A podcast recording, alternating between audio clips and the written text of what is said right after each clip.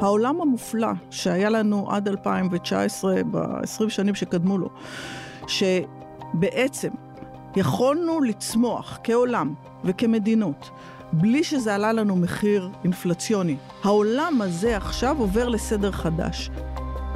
היי, אני הילה וייסברג, ואתם מאזינים לצוללת של גלובס. יום אחד נסתכל אחורה, ולא נאמין, לא נאמין שחיינו בתקופה שהייתה עמוסה בכל כך הרבה אירועים שטלטלו את חיינו מן הקצה לקצה. חווינו מגפה של פעם במאה שנה, ועכשיו, אחרי הטבח הנורא של השבעה באוקטובר, אנחנו מצויים עדיין, לצערנו, בעיצומה של מלחמה מדממת מול ארגוני טרור, שעלולה אפילו להתלקח למלחמה אזורית. אבל אם נעשה זום אאוט מישראל לכיוון נקודת ראות גלובלית יותר, נגלה שהטלטלות האלה, ועוד אחרות שצפויות ב-2024, שתהיה אגב שנת בחירות ב-40 מדינות שונות, השפיעו ומשפיעות כל הזמן גם על הכלכלה העולמית. למעשה, הן ממש מעצבות אותה מחדש. היום נדבר על העולם המשתנה הזה, איך הוא ייראה, ומה יהיו ההשלכות גם על תחום ההשקעות. אילו סקטורים ואילו אזורים הופכים במציאות הכאוטית החדשה דווקא לאטרקטיביים, ואילו פחות? ומה הם הטרנדים הגדולים בכלכלה העולמית שצפויים ללוות אותנו בעשורים הקרובים? על כל אלה דיברתי עם אישה חכמה ומנוסה מאוד, ענת לוין, מנכ"לית בלק רוק ישראל. בלק רוק היא כיום חברת הנכסים הגדולה ביותר בעולם, ותכף עוד נרחיב על כך. לפני בלק רוק, ענת לוין הייתה בין השאר מנכ"לית מגדל החזקות ומשנה למנכ"ל בנק הפועלים וכלל ביטוח. שלום ענת לוין, ברוכה הבאה לצוללת. אהלן, תודה שהזמנת אותי. מה שלומך בימים אלה? בסדר, כמו כל אימא ואזרחית בישראל. אז uh, תראי, עברת בין המון המון תחנות מאוד מאוד מעניינות uh, בקריירה שלך. את מגיעה עם המון ניסיון וקילומטראז', אז אשמח אם תוכלי לספר בקצרה על מסלול הקריירה שלך, ועל איך נוצר השידוך מול בלק רוק לפני כארבע שנים. נאמר שמדובר בחברת ניהול הנכסים הגדולה בעולם, עם נכסים בשווי של יותר מעשרה טריליון דולר. שזה כמעט פי 20 מהתוצר של מדינת ישראל. מטורף, אה? נתתי את ה disclaimer, ממש מטורף. כן, גדול. אני חושבת שזה בהחלט אה, איזשהו שיא בקריירה שלי. אז את יודעת, התחלתי את הקריירה שלי כאימא לשני ילדים קטנים, שפשוט חיפשה מי יקלוט אותה. מה את אומרת? ודווקא דווקא העולם הפיננסי אז, אם את חושבת על זה לפני 35 שנה, היה מאוד כשיר לקבל uh, אימהות וגמיש. ולמזלי היו לי מנטורים מאוד טובים, התחלתי בחברת בת של בנק לאומי, בניהול כסף, ואחר כך היה לי מנטורים ממש מעולים שם, ואחר כך עברתי לחברת ביטוח, לנהל את ההשקעות של חברת ביטוח, ושוב היה לי את הזכות להיות במקום שהשינוי מתרחש. כי אז בדיוק שונו תקנות ההשקעה, היינו צריכים ללמוד מה בעצם אומר השינוי הזה מהכתבה של האוצר ללקיחת אחריות על ידי הגופים המוסדיים. ואת זה עשיתי כמובן במגדל, זה היה שיעור, שיעור ענק. שם גם עברתי את המשבר של 2008, עוד שינוי ענק, שמלמד אותך המון המון על השווקים. אחר כך במסלול הגעתי לבנק הפועלים, יצרתי שם את מה שנקרא חטיבת שוקי הון. שהיא מנהלת את הנוסטו של הבנק, את החדרי עסקאות, את הניהול נכסים והתחייבויות. אחר כך אה, עצירה קטנה במגדל, ושוב חזרה לעולם הביטוח. ואז חשבתי שאני הולכת לנוח. אה, וואלה. אה, כן, חשבתי שאני הולכת לנוח, והאמת שפנו אליי מבלקרוק, אה, הנשיא של בלקרוק פנה אליי, אמר לי, תקשיבי, אני הקשבתי לך בכמה הרצאות, אני פגשתי אותך כלקוח. את בן אדם שאני רוצה שיעבוד אצלנו, וכך התגלגלתי לבלקרוק. לא התגלגלתי, הגעתי. ואני חושבת שהיפה בבלקרוק, אחרי שאת עוברת בחברות ביטוח ובבנק ובעולם של ההשקעות, זה באמת לראות את הכל מזווית גלובלית. לראות, לשבת בחברת, כמו שאמרת, זו חברת ניהול הכסף הגדולה בעולם. החברה יש בה 20 אלף עובדים, היא, היא פזורה ב-36 מדינות. זה פתאום את עולה למין פלטפורמה כזאתי, שהיא מלמד אותך המון בצורה מאוד מאוד פרקטית על העולם הזה בראייה גלובלית. זה לא שלא הבנתי את העולם הגלובלי, הרי בוודאי שהבנתי. אנחנו בכל העולם של ההשקעות, הרי הנדידה הזאת של המוסדים להשקיע יותר בחו"ל. כן, תמיד מסתכלים החוצה, בוודאי. בדיוק, התחילה, התחילה קודם, אבל ראיתי את זה מהצד של המשקיע. לראות את זה מהצד של מי שמנהל את הכסף עבור אחרים בנאמנות, ואת הפיזור, ואיך באמת מסתכלים על, על טרנדים שנים קדימה, אז את יודעת, זה מחזיר המון המון צניעות, ולהבין באמת מה קורה בשווקים אחרים, איך הדינמיקות. אנחנו, המנהלי מדינות, כולנו יושבים במרפסת הזאתי, בשורה הראשונה, ומסתכלים אחד על השני, לומדים המון אחד מהשני, מתקנים אחד את השני, וזה מוסיף אושר בלתי יתואר, אושר של ידע. אה, אתם נפגשים? כלומר, כן, המנכ"לים כן, של כן, הסניפים כן, השונים? אנחנו נפגשים, זה חוויה מעוררת מחשבה בכל פעם. כן, נשמע ממש מרתק. כן, כן, כי תחשבי שיש המון המון דינמיקות במקומות שונים בעולם. שונה הודו ממקסיקו, מארצות הברית, מאירופה, כל אחד יש את הדינמיקות השונות, אבל בעצם בסוף אנשים בכל העולם מאוחדים בצורך שאנחנו מגיעים לפתור. איך נצא בכבוד לפנסיה? מה זה מוצרים יעילים שהם יעילים על פני זמן?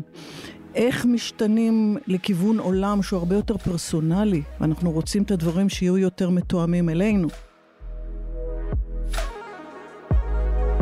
אז הזכרנו את בלק רוק, אה, ואנשים מכירים, אני חושבת שהם מכירים גם כמובן את המותג שהוא מאוד מאוד חזק. אה, בטח שמעו על אה, מנכ"ל החברה, לארי פינק, שהוא אחד המייסדים, ועודנו המנכ"ל. אז אני חושבת שכמובן הם, הם מכירים את המותג, אבל הם לא בהכרח יודעים בדיוק מה בלק רוק עושה. אז נניח בישראל יש לנו את חברות הביטוח, כן? יש כמובן את בתי ההשקעות שמציעים מוצרים שונים. איך הם נבדלים מבלק רוק? אני לא, לא רוצה לומר נבדלים. אנחנו בסופו של יום מאפשרים לגופים כמו הגופים המוסדיים בישראל לקנות את המוצרים שלנו. אבל אנחנו לא מחליפים אותם. בסוף הלקוח הסופי, הכסף שלו מנוהל בפוליסות ביטוח, בבנק וכדומה, או שהוא באמת קונה קרנות נאמנות ישירות בבורסה, שאותם גם יש לנו. אבל בסוף, ההולי גרייל, הוא שאת תביני... הגביע הקדוש. הגביע הקדוש. את תביני בדיוק בכל נקודת זמן איזה סיכון את בערך או בדיוק לוקחת, ואיזה תשואה את מצפה להשיג עבורו. כי סתם לקחת כיוון, או סתם לעשות מזל, אז זה מצליח לפעמים, ולפעמים פחות. ברגע שאת מבינה את הסיכון ואת תרחישי הסיכון, את יודעת לנהל את הסיכון. לא סתם זה נקרא ניהול סיכונים. זה לא הימנעות מסיכונים, זה לדעת לנהל אותם נכון. אז אנחנו היום, לדוגמה בבלקוק, אנחנו בודקים בכל יום 5,000 פרמטרים של סיכון. זה נובע מאותה תפיסה של המייסדים, שמה שלא מבינים, לא קונים.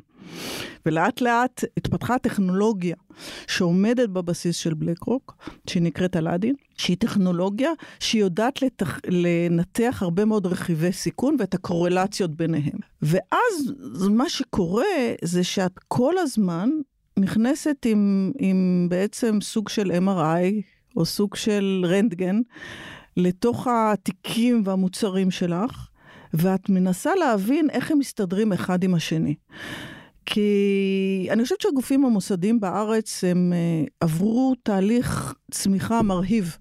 בנושא הזה, ואת מסתכלת על רוב הגופים המוסדיים היום, והם, והם במקום אחר ממה שהיו לפני 25 שנה. אז הגופים המוסדיים, הם מציעים לנו כל מיני מוצרי השקעה, ובעצם מה שאת uh, מתארת הוא שהם משקיעים גם את הכסף שלהם במוצרים שלכם. בוודאי, ולא רק שלנו, של דומים לנו. אבל מנהל ההשקעות שלי, נגיד, בבנק, היועץ שלי, כן?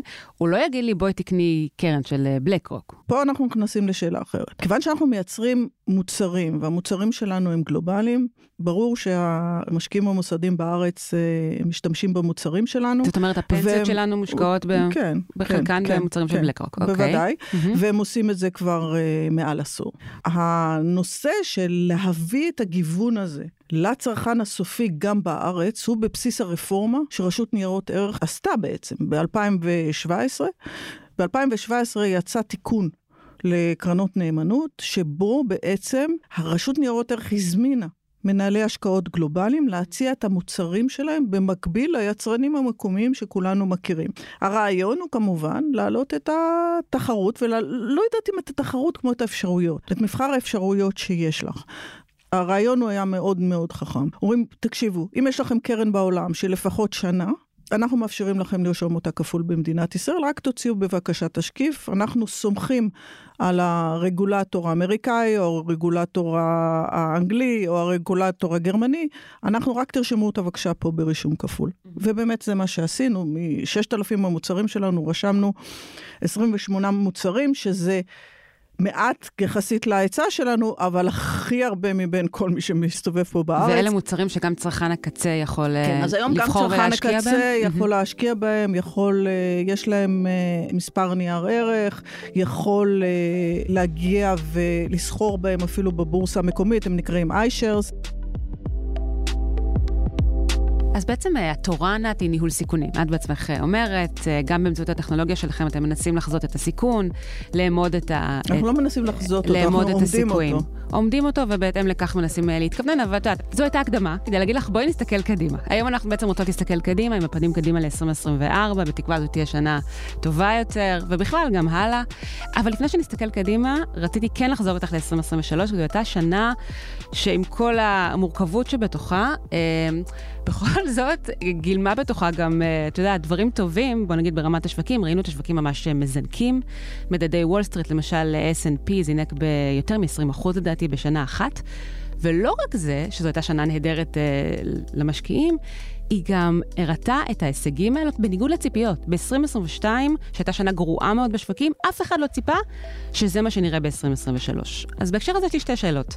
מה אנחנו לומדים על תחזיות? האם הן בעצם לא שוות משהו? ואיך מתמודדים עם זה? ושתיים, מה הצפי ל-2024 בהקשר הזה? תחזיות בשוק הון זה לא הורוסקופ שאומר לך מה יקרה בשנה הבאה. זה אמור לתת מראה כיוון. זה מראה כיוון, אבל אני חושבת שמה שחשוב זה את התרחישים. אנחנו למשל נכנסנו ל-2023, ופעם ראשונה ניהלנו, אמרנו לחבר'ה, תקשיבו, אנחנו נכנסים לשנה כל כך מוזרה, שאנחנו צריכים כל הזמן לבדוק דברים בשני ממדים. אחד, איך השווקים מתמחרים את עליית הריבית והאם הם מבינים אותה נכון או לא, כי בסוף תחשבי, העליית ריבית שהייתה ב-20, עליית ריבית שהייתה, היא עליית ריבית החדה ביותר שהייתה בהיסטוריה מזה הרבה מאוד זה עשרות שנים. שנים. כן, מאז שנות ה-70 לדעתי. עכשיו תחשבי שאנחנו כאנליסטים, מה אנחנו רגילים? לעשות uh, היוון תזרימי מזומנים של חברות. איזה היוון תזרים מזומנים של חברות תעשי שאת לא יודעת מתי זה ייגמר, ואת לא יודעת כמה זמן זה יישאר. יציב, ובטח את לא יודעת מתי זה ירד. זאת אומרת, כל המודלים שלך מתחילים להשתגע ולצפצף. אז עכשיו אנחנו צריכים, אחד, להבין את הטרנד של השוק, לאן הכסף הולך. למשל, אם הכסף יוצא מפקדונות לכיוון קרנות כספיות, שזה היה תהליך אדיר ב-2023, חבר'ה, מה זה אומר דווקא על הבנקים האמריקאים שפתאום יש להם פחות פקדונות כי הכסף יצא לקרנות כספיות? האם זה משפיע משהו על uh, נתינת האשראי שלהם, על היכולת שלהם להתמנף וכולי? זאת אומרת, תשימי לב לכל מיני דברים שקורים, שאת לא בהכרח שומעת אותם ברעש הראשוני. אחר כך תנסי לראות האם השוק מתמחר אותם יותר מדי או פחות מדי. את דיברת על ה snp ה-S&P שאת מסתכלת עליו, הוא בעצם מושפע משבע מניות. נכון, מה שנקרא מ... שבע המופלאות, בעיקר מס... מניות טכנולוגיה. בדיוק, כשאת כן. מסתכלת על ה... מה שנקרא המשקל השווה, אם את, אם את מוציאה את המשקל היחסי שלהם ואת חוזרת חזרה למה שנקרא equal weight, אז זה פחות, ה-S&P עלה יפה, אבל הוא עלה פחות מהמספרים שאת אומרת אותם. נכון? הוא עלה ב-20 אחוז, אבל אם את מסתכלת למשל על מדד הנסדק, אז הוא זינק, ו... יפה, אני יפה. אני זוכרת שכשדיברנו, משהו כמו לפני שבעה חודשים עשינו פה פרק על הנושא הזה של הבורסות שמזנקות, אז אמרנו שהשוק עבר משוק דובי לשוק שורי, בדיוק בגלל הקומץ מניות האלה. נכון. שזינקו במידה רבה בגלל טכנולוגיית AI שהייתה... נכון. ועדיין, כאילו מאוד נכון, מאוד... נכון, אז, uh, אז בניהול סיכון... הייפית. אז בניהול סיכונים שלך, האם זה אומר שההצלחה של תחזית היא לקחת דווקא את הנסדק? את לא יכולה לפגוע ברמה כזאת. מה שאת כן מבינה, ואני חושבת שכולם הבינו, זה שבעולם של ריבית גבוהה יותר, יש חברות שהן יותר מוגנות מחברות אחרות, כי טכנולוגיה היא פחות מושפעת מאינפלציה. בעולם של ריבית ואינפלציה גבוהות, לפי ענת לוין, יש אכן סקטורים כמו טכנולוגיה שיותר מוגנים מפני אינפלציה, או סקטור כמו תשתיות, למשל חברות חשמל ומים, כי המחירים שכולנו משלמים על המוצרים האלה עולים. אבל יש חברות אחרות, למשל בתחום הנדל"ן, שיותר פגיעות לאינפלציה, כי הן נוטות להיות ממולפות. כלומר, חברות שנטלו חובות רבים, ובסביבה של ריבית יותר גבוהה, החובות שלהן גם כן מתייקרים, וזה עלול לפגוע בהן. ועכשיו נחזור למניות הטכנולוגיה שזינקו ב-2023, ולשאלה אם זו מגמה שנמשיך לראות גם השנה. אנחנו בפודקאסט, אז אני לא יכולה להראות לך גרף, כן. אבל כשאת מסתכלת על השבע המופלאות האלו, כן. ב-2022 הם קרסו. זאת אומרת, הם רק תיקנו בחלקם ב-2023. אז אנחנו תמיד צריכים להסתכל מאיפה הגענו, ולא רק מה קרה ברגע האחרון. אנשים בכל זאת, אני חושבת, רוצים לדעת או ישמחו לקבל את האינפוט שלך לגבי באמת השווקים וה... אז, אז, אז בוא והשנה נ- הנוכחית. אז בוא נדבר רגע. במיוחד שהישראלים היו בטירוף אחר מדדי ה-S&P, אה, וראו אה, תשואות יפות. קודם כל, צריך לפתוח את הספקטרום, ולבוא ולומר, מה שקרה לנו כרגע ומה שקורה לנו כרגע, זה תיקון של תקופת הקורונה. כשאת מסתכלת בתקופת הקורונה הייתה צניחה אדירה של הביקושים, עלייה גדולה באינפלציה, יצר המון המון עיוותים כלכליים של שרשרות אספקה וכדומה, אחר כך נכנס גם הבלגן של אוקראינה והמלחמה והאסון שקורה שם. אבל בסוף אנחנו מתקנים את תקופת הקורונה. כי אם את מסתכלת קדימה, הצמיחה בארצות הברית תהיה יותר נמוכה ממה שהייתה לפני הקורונה. זאת אומרת, אנחנו מתקנים את הבור. ותיקון הבור, הוא אומר שאנחנו חוזרים לעולם ב-2024, והאמת היא שאנחנו חוזרים לעולם הזה כבר מ-2023. אנחנו באיזשהו סדר כלכלי חדש. בסדר הכלכלי החדש הזה, אין יותר מחיר אפס לצמיחה מבחינת אינפלציה. העולם המופלא שהיה לנו עד 2019, ב-20 שנים שקדמו לו, שיכולנו לצמוח כעולם וכמדינות, בלי שזה עלה לנו מחיר אינפלציוני, בגלל חלקו הגלובליזציה, נדבר גם על זה. העולם הזה עכשיו עובר לסדר חדש. בסדר החדש יש מחיר לצמיחה ששמו אינפלציה, ואם אתה רוצה, או את רוצה, להגן על השווקים מאינפלציה גבוהה, כי אנחנו יודעים שאינפלציה גבוהה היא הרסנית. לנו כאזרחים, ובוודאי לעולם הכלכלי של כל מדינה, אז אנחנו צריכים איכשהו למתן את הצמיחה. רציתי כן להזכיר איזושהי הנחה שנתן מנהל ההשקעות של הראל, סמי בבקופ לאחרונה בריאיון לגלובס, נתנאל אריאל, והוא אמר שלהערכתו מדד ה-S&P הגיע לרמות שיא, ועכשיו יש מקום לפזר השקעות גם על מקומות נוספים בעולם, למשל אירופה ויפן, ואת, שמעתי אותך מדברת uh, באחרונה על האטרקטיביות שקיימת בהודו, אז מה את חושבת על זה? האם באמת יכול להיות שהמדד הזה הגיע לאיזשהו פיק וצריך לחשוב על מקומות אחרים? וגם ברמה הגיאוגרפית, מה, מה הם המקומות האלה? בסוף, את יודעת, השקעה במניות באופן כללי, היא אומרת שהן צריכות לתת לך משהו מעבר לצמיחה של השווקים. זאת אומרת, בהנחה שאנחנו חושבים שהעולם יצמח בצורה כזו או אחרת, ולא ייכנס להאטה ומיתון עמוק ומשברי, ואנחנו מניחים שהוא יצמח. כן, אנחנו מניחים שהוא יצמח ברמה יותר נמוכה, אבל אנחנו מניחים שהוא יצמח. זה הרי מה שהבנקים המרכזיים רוצים, לשמור על צמיחה למרות הסיכונים. אז מניות על פני זמן אמורות לתת לך תשואה יותר טובה מאשר אה, אגרות חוב. זה אמת לחיים, תמיד הייתה. עכשיו, אה, הנושא של אה, פיזור הוא תמיד נכון, דיברנו עליו בהתחלה. זאת אומרת, האם אנחנו צריכים להתמקד במקום אחד או להתפזר? זה אף פעם לא היה נכון להתמקד במשהו אחד. בסוף הדברים לא קורים במקום אחד בעולם. עכשיו, אבל כשאת מסתכלת על 2023, וקודם דיברת על 2023, ואת מסתכלת על הצרכן האמריקאי, מה שהוא עשה ומה שקרה לו ב-2023, את בהחלט רואה שצדק מי שהשקיע בארצות הברית, כי הביצועים של הצרכן האמריקאי היו הרבה יותר טובים מאשר בכל המדינות והאזורים בעולם. אז האם המשקיעים צדקו? הם צדקו בזה שהם נתנו משקל יתר לארצות הברית. כשאנחנו מסתכלים על 2024, אנחנו אומרים, תקשיבו רגע, המחיר למה שאנחנו קוראים קריאה לא נכונה, הולך ועולה. אם אנחנו עשינו תרגיל, וזה תרגיל קצת מסובך, תהיי איתי שנייה. אמרנו, רגע, מה חלומו של כל משקיע? חלומו של כל משקיע זה להסתכל ולדעת את הנתונים שיהיו ולהשקיע לפיהם היום, נכון? להסתכל אחורה שש ולהשקיע לפי זה אחורה. שמישהו יקפוץ שנה בזמן, בדיוק. יגיד לי ו... נכון, זה החלום של כל משקיע. אז אמרנו, אוקיי, בוא ניקח את החלום הזה וננסה לראות מה הוא אומר.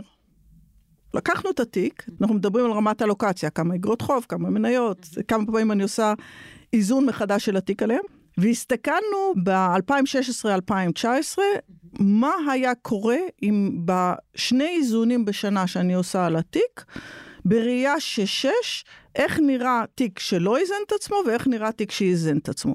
התיק שאיזן את עצמו, היה לו עודף פרמיה של 30 אחוז בראייה מושלמת. מה זה עודף פרמיה של 30 אחוז? אם, אם אני יודעת בדיוק בראייה אחורנית, mm. איך לעשות את האלוקציה נכון בין אג"ח ומניות. האם אני יושבת שגר ושכח, או שאני יודעת בדיוק בעדכון החצי שנתי לזוז לכיוון הנכון.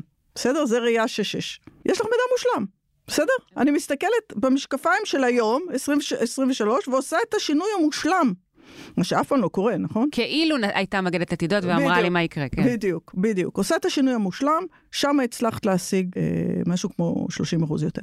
עשינו את אותו תרגיל על 2020 עד 2023, ואמרנו מה יקרה באותו תרגיל ב-2020 עד 2023, ואז ראינו שאם את מסתכלת בראייה מושלמת, את מכפילה את שווי התיק שלך. זאת אומרת, עלות החוסר פעילות עלתה. אז מה אנחנו לומדים מזה? הלוואי והייתה לי מגנת ידידות. לא, לא, לא. מה שאת לומדת מזה, זה שחשיבות הפיזור עולה, זה דבר אחד, ושאת חייבת להיות כל הזמן ערנית. למה? כי התנודתיות מאוד מאוד גבוהה. כשאת מסתכלת על מה קרה ב-2023, הנפילה של השווקים והעלייה של השווקים, ומה קרה באגרות חוב, שבאוקטובר 2023 הם... ירדו בבת אחת האגרות חוב הארוכות מחמישה אחוז לארבעה אחוז תוך חודש. שתחשבי, לשלושים שנה מה זה אומר, לעשר שנים מה זה אומר מבחינת רווחי הון. אם, אם אתה נשאר אדיש, בעולם החדש, אמרתי לך, זה סדר כלכלי חדש וסדר שווקים חדש, אתה לא יכול להרשות את זה לעצמך. אבל תמיד אומרים למשקיעים, אה, שימו את הכסף איפשהו ותשכחו מזה, כי מי לא. שמנסה להכות את השוק בדרך כלל אה, יוצא מיד על התחתונה. אני, אני לא מדברת על להכות את השוק, את צריכה כל הזמן להיות ערנית, כי כשהשווקים זזים בעצבנות, אז את צריכה להבין מה גורם להם לזוז בעצבנות, ואת צריכה להיות הרבה יותר מדויקת. אבל לא אני כצרכנית הקצה. היועצים שלך. זאת אומרת, אם אגרות החוב אה, אה, בבת אחת, בחודש אחד, עולות עשרה אחוז, זה לא משהו הגיוני. נכון? צריכה לשנות. זה לא יושב בשגר ושכח. את צריכה לשנות, צריכה לעשות משהו אקטיבי. ענת, ציינת קודם שלצמיחה יש מחיר בדמות אינפלציה. למה בעצם?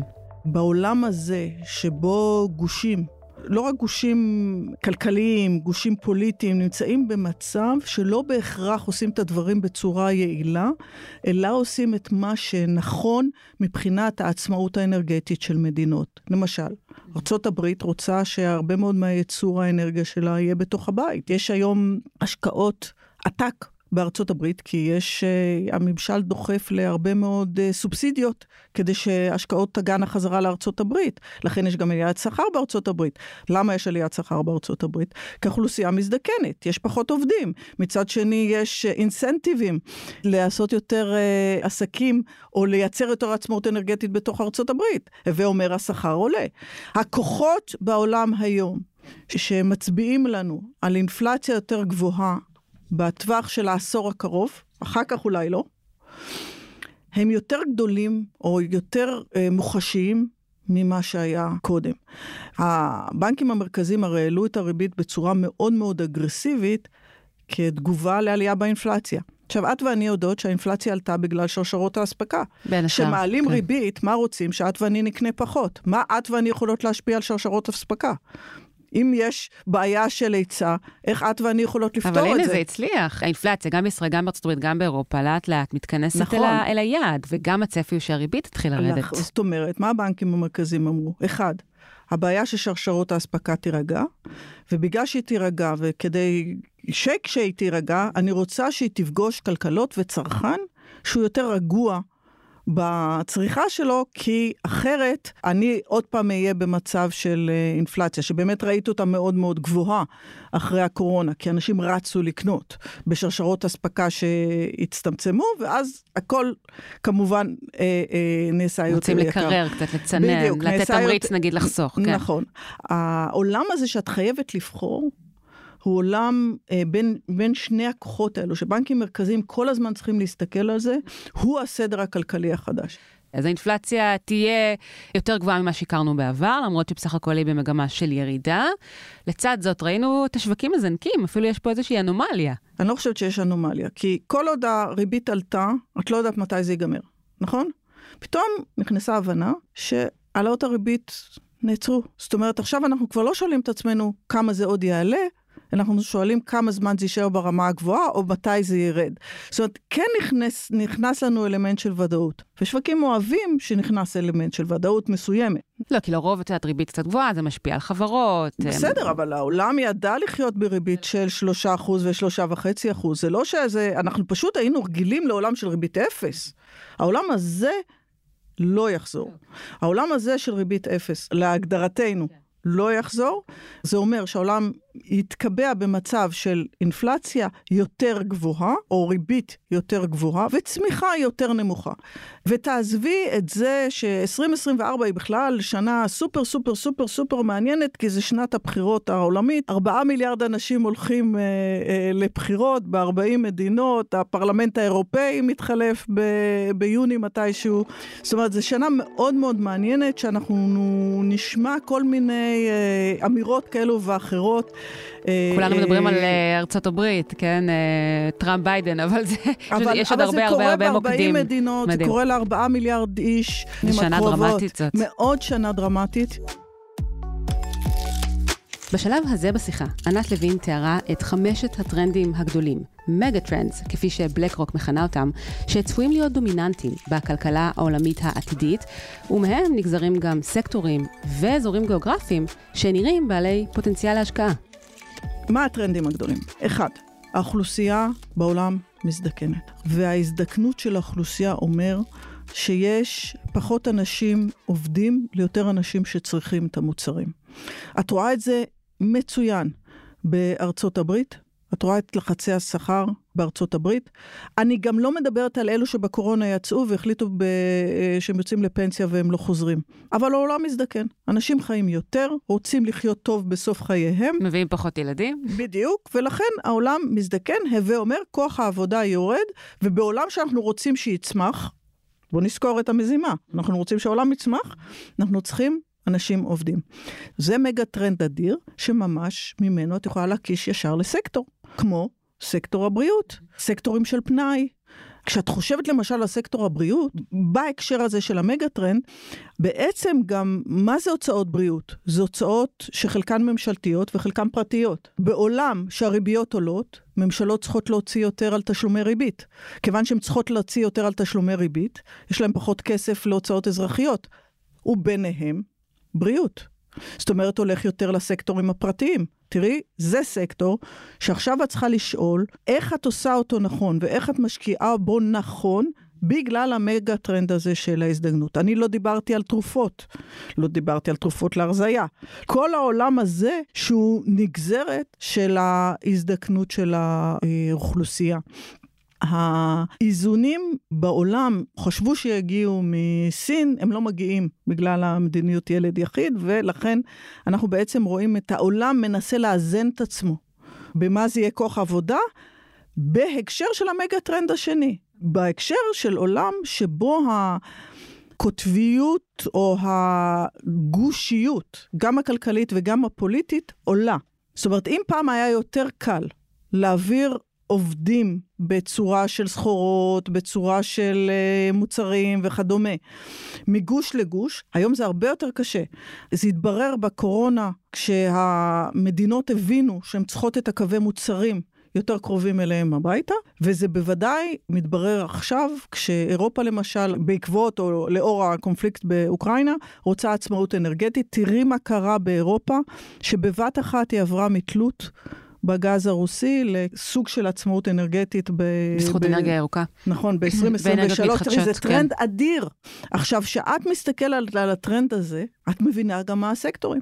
כי אם זה הטרנד, זה אומר אחד, שממשלות או מדינות יהיו מוכנות לשלם במחיר של יעילות כדי לקבל את אותה עצמאות, אם זה עצמאות אנרגטית, אם זה עצמאות של המוצרי צריכה שלהם, של החקלאות שלהם. בואי, אנחנו לא מדברים על חקלאות. זה אומר שאנחנו צריכים לנסות לחפש באמת מי המרוויחים.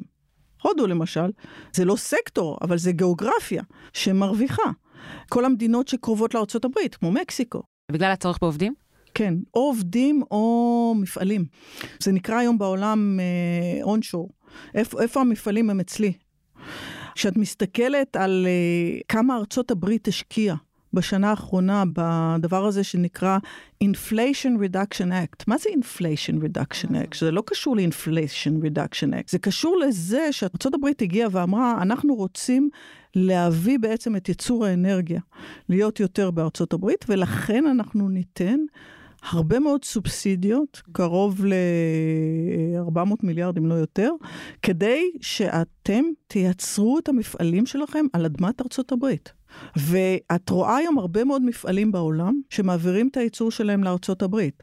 כמשקיע בשוק ההון, את צריכה להבין האם המפעל שאת משקיעה בו, המניה שאת משקיעה בו, הסקטור שאת נמצאת בו, ייהנה מזה או לא ייהנה מזה, או ייפגע מזה כי הוא מפוזר מדי בעולם. מבינה איך המגה טרנד תמיד קשור לסקטור? תמיד. הדבר השלישי שאנחנו מדברים עליו, אולי אנחנו מרגישים את זה בישראל קצת פחות, זה מה שנקרא עתיד העולם הפיננסי. כולנו היום מבינים שהעולם והמידעים הופכים להיות כאלו שאנחנו רוצים שהם יהיו יותר פרסונליים mm-hmm. ויותר מותאמים לי באופן אישי. כי הפיננס שלי ושלך הוא לא אותו דבר. כן, אפשר להתאים את רמות הסיכון בעצם. נכון. והאינפורמציה אינפורמציה שונה שאני, שאני ואת צריכות.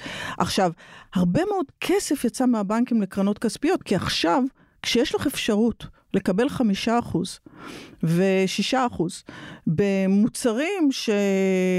בואי, לא היה אפשר לעשות את זה לפני שלוש שנים, אז פתאום יש אטרקטיביות לפקדונות הבנקאיים, לא רק בישראל אלא בכל העולם, ושיש את האטרקטיביות הזאת, מה זה אומר על הבנקים, מה זה אומר על המקום שלהם, מה זה אומר על היכולת שלהם לתת אשראי. ולכן, אחד הדברים שאנחנו גוזרים מזה לעולם ההשקעות, זה שחייב, אנחנו חייבים להכניס את העניין של אה, אה, אשראי פרטי, אשראי חוץ-בנקאי לתוך התיקים, כי זה יאפשר לנו לתת ללקוחות גם ריביות יותר גבוהות עם סיכון יותר מנוהל, כי הבנקים צריכים להשאיר יותר לשוק ההון לתפקד. ושוק ההון זה לא רק לקנות אגרות חוב קונצרניות, זה ממש ממש לעשות אשראי פרטי. מה זה אשראי פרטי? את יכולה להמחיש? למה הכוונה החברה שתציע את השירות הזה? אנחנו מכירים את זה בעיקר היום דרך השקעות אלטרנטיביות, שהן השקעות לא שכירות. זה קרנות שמה שהן עושות, הן מגייסות ממך את הכסף, ואחר כך הן נותנות אותו כאשראי או לפרטיים או לחברות קטנות. תחשבי, את יודעת מה אינטואיטיבית? תחשבי למשל על קבוצת רכישה. את ועשרה חברים קניתם מגרש, עשיתם קבוצת רכישה, ואתם uh, מקימים לכם uh, דירות. בסוף יהיו לכם עשר דירות בפרויקט הזה, ואם תבחרו את הקבלן הטוב, אז uh, קרוב לוודאי שזה גם יגיע לסיומו המוצלח. מה הבעיה? שבשלב הקרקע את לא יכולה לקבל משכנתה על זה. Okay. כן. ולכן תגיע קבוצה אלטרנטיבית חוץ-בנקאית ותגיד, אנחנו יודעים לנהל את הסיכון הזה. אז זה קיים כיום בעולם ועדיין לא בישראל, אבל אה, אני חושבת שבישראל זה לכאן? קיים בשוליים אצל אה, משקיעים מוסדיים, בעולם זה טרנד מאוד מאוד גדול, יש רגולציה שלמה בעולם שמדברת על אה, איך מנגישים את ההשקעות האלטרנטיביות האלו ללקוח הסופי, זאת אומרת, לא רק לזה שיודע לשים... אה, אה, צ'ק של 50 מיליון דולר באיזשהו קרן, אלא גם מישהו שיכול לשים 50 אלף דולר או 100 אלף דולר. זאת אומרת, יש טרנד אדיר של, אה, זה נקרא אלטיף באירופה. אני שומעת שגם בישראל רוצים לעשות את זה, אבל זה מראה לך שהרגולטורים מבינים שזה הכיוון, אוקיי? אז איך את משקיעה פה? את מבינה שאת צריכה להסתכל על המוצרים האלו. את צריכה ש... להסתכל על השוק הזה של האשראי החוץ-בנקאי ולהכניס אותו לתוך התיק שלך. כי אם את יודעת בדרך הזאתי לאסוף הכנסה של חמישה, שישה, שבעה, שמונה אחוז בסיכון נמוך, אז עשית לעצמך משהו יותר טוב מבחינת תיק ההשקעות שלך, מסתם לקנות איזושהי איגרת חוב. הטרנד הרביעי שענת לוין מדברת עליו הוא זה שהזכרתי קודם כגורם שהטיס את השווקים ב-2023 דרך המניות שמכונות שבע המופלאות אפל, מייקרוסופט, אינווידיה, אלפאבית, אמזון, מטא וטסלה. הטרנד הזה כמובן הוא AI, בינה מלאכותית, ואותן חברות אימצו באופן מאוד דומיננטי את ה-AI אל תוך הפעילות שלהן. השאלה היא איך ולאילו כיוונים הבינה המלאכותית תתפתח עוד בעתיד. ה-AI בסוף הוא ייכנס לכל שדרת החיים שלנו. הוא לא, הוא, הוא התחיל, או, או אני חושבת שמי שנהנו ממנו בהתחלה, היו באמת החברות שיש להן את הדאטה, ויש להן את הענן. כן. נכון? ואת היכולת לנתח את הדאטה ואת הענן, ולכן אותן חברות הם אלו שעלו מהר מאוד ב-2023, או שבבים. וזה לא סתם בינה מלאכותית, אלא בינה מלאכותית גנרטיבית. אז בואו נסביר קודם מה זה. ההבדל הוא שאנחנו מבינים היום שה-Generative יודע בעצם לייצר תוכן חדש, ולא רק לנתח מידע קיים. זהו, הסבירו לי את זה לאחרונה, אני חושבת uh, בצורה שממחישה את זה היטב. למשל, יש את העוזרת האלקטרונית באייפון סירי, אז זו לא בינה מלאכותית גנרטיבית. כי היא מתבססת על, על הקיים ו, ומנסה לסייע. אבל את יודעת, הצ'אט שכולנו משתמשים בו היום, או רבים, ומכירים אותו בהקשר של AI, צ'אט GPT, אז הוא יכול ליצור לך uh, שיר, או סיפור, או לתת מענה לשאלות, uh, ולתת תשובות מאוד מאוד יצירתיות על בסיס uh, בעצם מידע חדש שהוא יוצר. בדיוק. את יוצרת תוצאה שלא הייתה קיימת. עכשיו, אנחנו, זה לא פודקאסט טכנולוגי, אבל בזה, את יודעת, מפה עד אה, מה זה באמת אומר אה, אינטליגנציה מלאכותית, ואיך נראה באמת החלפת שיקול הדעת של בן אדם. ויצירת תוכן חדש בגינו, כי את בעצם מחליפה את השיקול דעת שלך, את הדמיון שלך, את הסקת מסקנות שלך. יש פה המון המון המון רבדים. אז הרבדים שנחשפנו אליהם מיד, זה כמובן הכוח מחשוב שעומד מאחורנית, ולכן את רואה את השבבים עולים, ולכן את רואה את הענן ואת האחסון, כי זה הרבה מאוד דאטה. אז את רואה את הדברים האלו עולים. השלב הבא הוא איך זה נכנס לשדרות החיים. זאת אומרת, האם המידע הזה, שהוא מידע שבחלקו פיננסי ובחלקו לא פיננסי. איך המידע הזה יודע להיות, עוד פעם, אם נחזור לבריאות, יודע לייצר לך בדיוק את הפרופיל שלך הנכון ולהציע לך הצעה של, של מישהו שלמד הרבה שנים באוניברסיטה. זאת אומרת, ההליכה לכיוון ה-AI תהיה בכל שדרות החיים. אז בסוגריים כמובן שגם אה, יחליף לא מעט משרות, אבל מה שבעצם את מנסה לומר זה שהטכנולוגיה הזאת תלווה אותנו שנים קדימה. היא לא רק הייפ. אם אנחנו יודעים שהמהפכה הטכנולוגית הרביעית הייתה מהפכת המידע והניתוח שלו, אז לוקח איזה צעד אחד קדימה. עכשיו, מכל הדברים אנחנו יודעים שזה הדבר הכמעט היחידי שבעתיד הוא יוביל ל, ל, להורדת האינפלציה או למיתון האינפלציה, כי הוא מדבר על פריון. נכון? בסוף, דווקא בעולם שיש בו פחות כוח עבודה, דווקא בעולם שהוא מתמודד עם אתגרים אה, אינפלציוניים של ביקוש, פה דווקא יש עלייה בפריון, ויש משהו שהוא דווקא ממתן. אוקיי, ויש לנו עוד טרנד אחד שרצית להזכיר, כן? נכון, והטרנד האחרון, שהוא פחות אהוד במדינת ישראל, אבל הוא סיפור ענק בעולם, זה כל הנושא שאנחנו קוראים לו אפס פליטות פחמן ו-Transition Finance. זה לא אנרגיה ירוקה.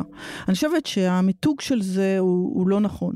העולם סובל ממספר הולך וגדל של אירועי אקלים שפוגעים בצורה כלכלית בעולם. אם את מסתכלת אחורנית ל-2022 ל-2023, העלייה היא חדה. העלייה בנזק הכלכלי היא חדה.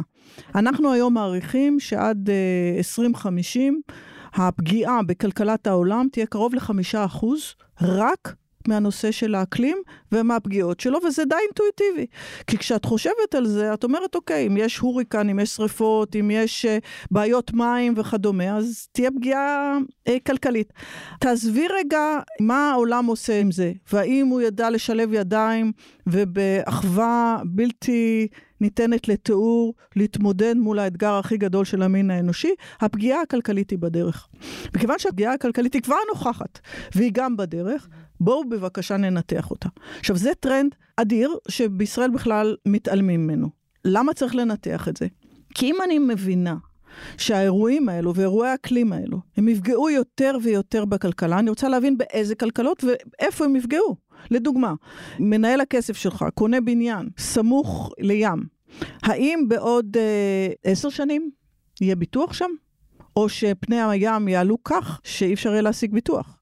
האם באזור מסוים, שאני מנתחת חברה מסוימת, האם המפעל שלה הוא במקום שיכול להיות ששם יהיה 50 מעלות בעוד תקופה לא ארוכה, ופשוט לא יהיו שם עובדים?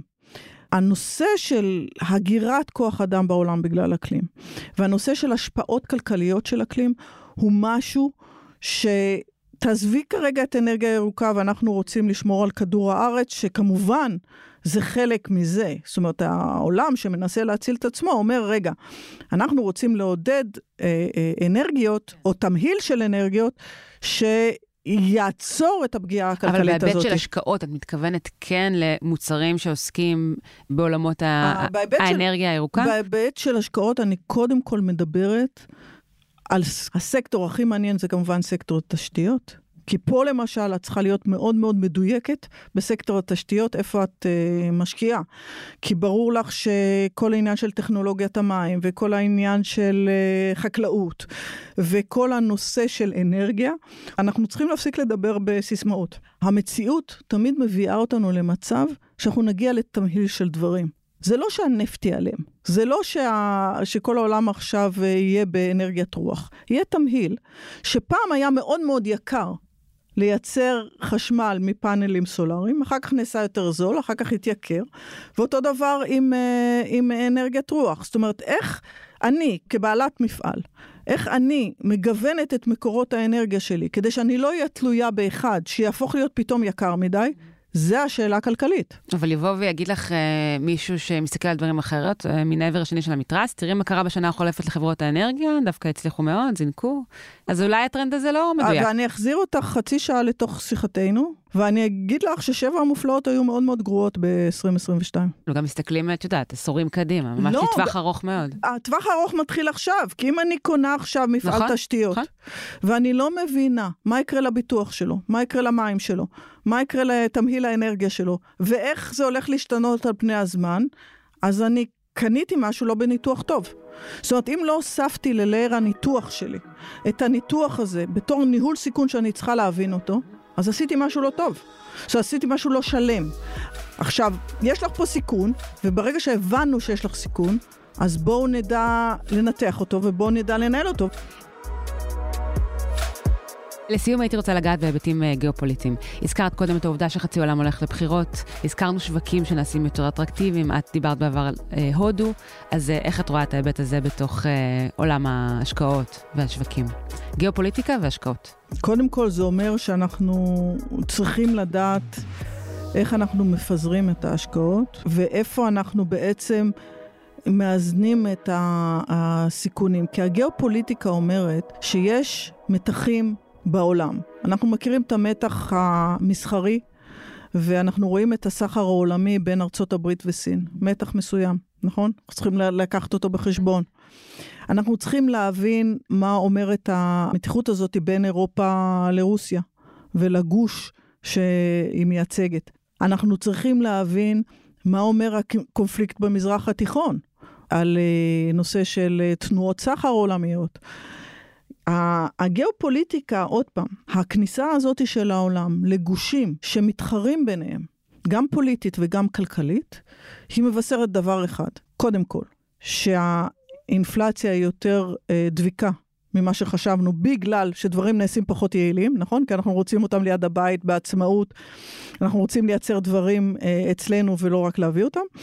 ודבר שני, שאנחנו צריכים להבין, כמו שאמרתי קודם, מי הם המקומות שהם איכשהו אה, יוצאים לא מנצחים כמו מאזנים בעולם הזה. כמו שדיברנו, דיברנו על הודו, לדוגמה. למה הודו אטרקטיבית בעינייך? הודו זה מדינה מאוד מאוד מעניינת. היא, היא מדינה שעשתה רפורמת אשראי מדהימה, שהכניסה הרבה מאוד מודרי אשראי לתוך עולם האשראי, ועכשיו הם פתאום אה, בעלי יכולת לקבל אשראי, ולכן על ידי זה היא רוצה להגביר את הכוח של הצמיחה שלה ואת הכוח של האטרקטיביות שלה. מדינה מאוד מאוד מעניינת. את רואה את יפן, שאנחנו כולנו לא הסתכלנו עליה עשורים, פתאום מושכת משקיעים כי השערוך של הנכסים בה הגיע להיות מאוד מאוד מאוד מאוד אטרקטיבי, וכי אה, אה, גם כשאת מסתכלת על הגיאופוליטיקה, את אומרת, רגע, מה בסיס הכסף? בסיס הכסף פעם היה רק דולר. הוא היה זהב, אחר כך הפך להיות דולר, נכון? עכשיו בסיס הכסף מתחיל להכניס לעצמו מטבעות אחרים. מה המטבעות האחרים של בסיס הכסף שנכנסים? את רואה בהחלט את הקנדי ואת האוסטרלי ואת ההודי מתחילים להיכנס. השאלות האלו הן גם שאלות שקשורות ליכולת ההתממנות של אותן כלכלות. מה יקרה אה, כשבארצות הברית הגירעון יהיה גבוה? ואז הדולר יהיה יותר חלש. זאת אומרת, זה משפיע לך המון בהשקעות. אז לסיום, בלקרוק מסתכלת גם על ההשפעה של המלחמה שקיימת פה, של הטלטלה הכל כך גדולה שמתקיימת באזור שלנו, כאן במזרח התיכון, על אה, כלל העולם, אז איך היא מנתחת את הקשר בין אה, ישראל לבין השווקים בכלל? זה חלק מפרמטרים של הסיכון. תחשבי שלמשקיע גלובלי, ישראל היא רכיב מאוד מאוד קטן מעולם ההשקעות. כשאת מסתכלת על משקיע אמריקאי או משקיע אירופאי, ישראל כישראל היא לא רכיב גדול בתיק ההשקעות. היא רכיב גדול לישראלים, אבל לא למשקיעים גלובליים. זה רק אומר שצריך לצאת ליותר השקעות בעולם, גלובליות, גם כדי לתפוס את המגה טרנדים כישראלים, זה דבר אחד. ודבר שני, אנחנו נאמר שזה בהחלט גורם סיכון. בעולם. כי זה לא... יציבות, זה לא... כן? גורם לאי יציבות כן, אזורית. בדיוק, זה, זה משהו עם הרבה ש... מאוד גלי הדף. בדיוק. זאת אומרת, אנחנו מסתכלים על, ה... על האזור, והאזור הוא, הוא מספר משהו על אותם סיכונים גיאופוליטיים שיש, ולכן הם קשורים למגה טרנד הגדול הזה ששואל מי הנהנים ומי הפחות נהנים. כשאת מסתכלת על אה, שנת 2024, ואפילו אחרי 2025, את אופטימית? תראי, השקעות, אתה תמיד צריך לראות את החצי כוס המלאה ולא החצי כוס הריקה. השקעות מבוססות על ההבנה שבכל דבר, בכל אירוע, ישנה הזדמנות השקעה. אם אין הזדמנויות השקעה, אין צמיחה בעולם. אז השקעות מבוססות על האמונה שאת יודעת לחפש את ההזדמנויות השקעה הנכונות. ואם את יודעת לחפש בכל סיטואציה את הזדמנויות ההשקעה הנכונות, אז את עושה את העבודה שלך נכון כלפי אלו שנתנו את האמון שלהם בך.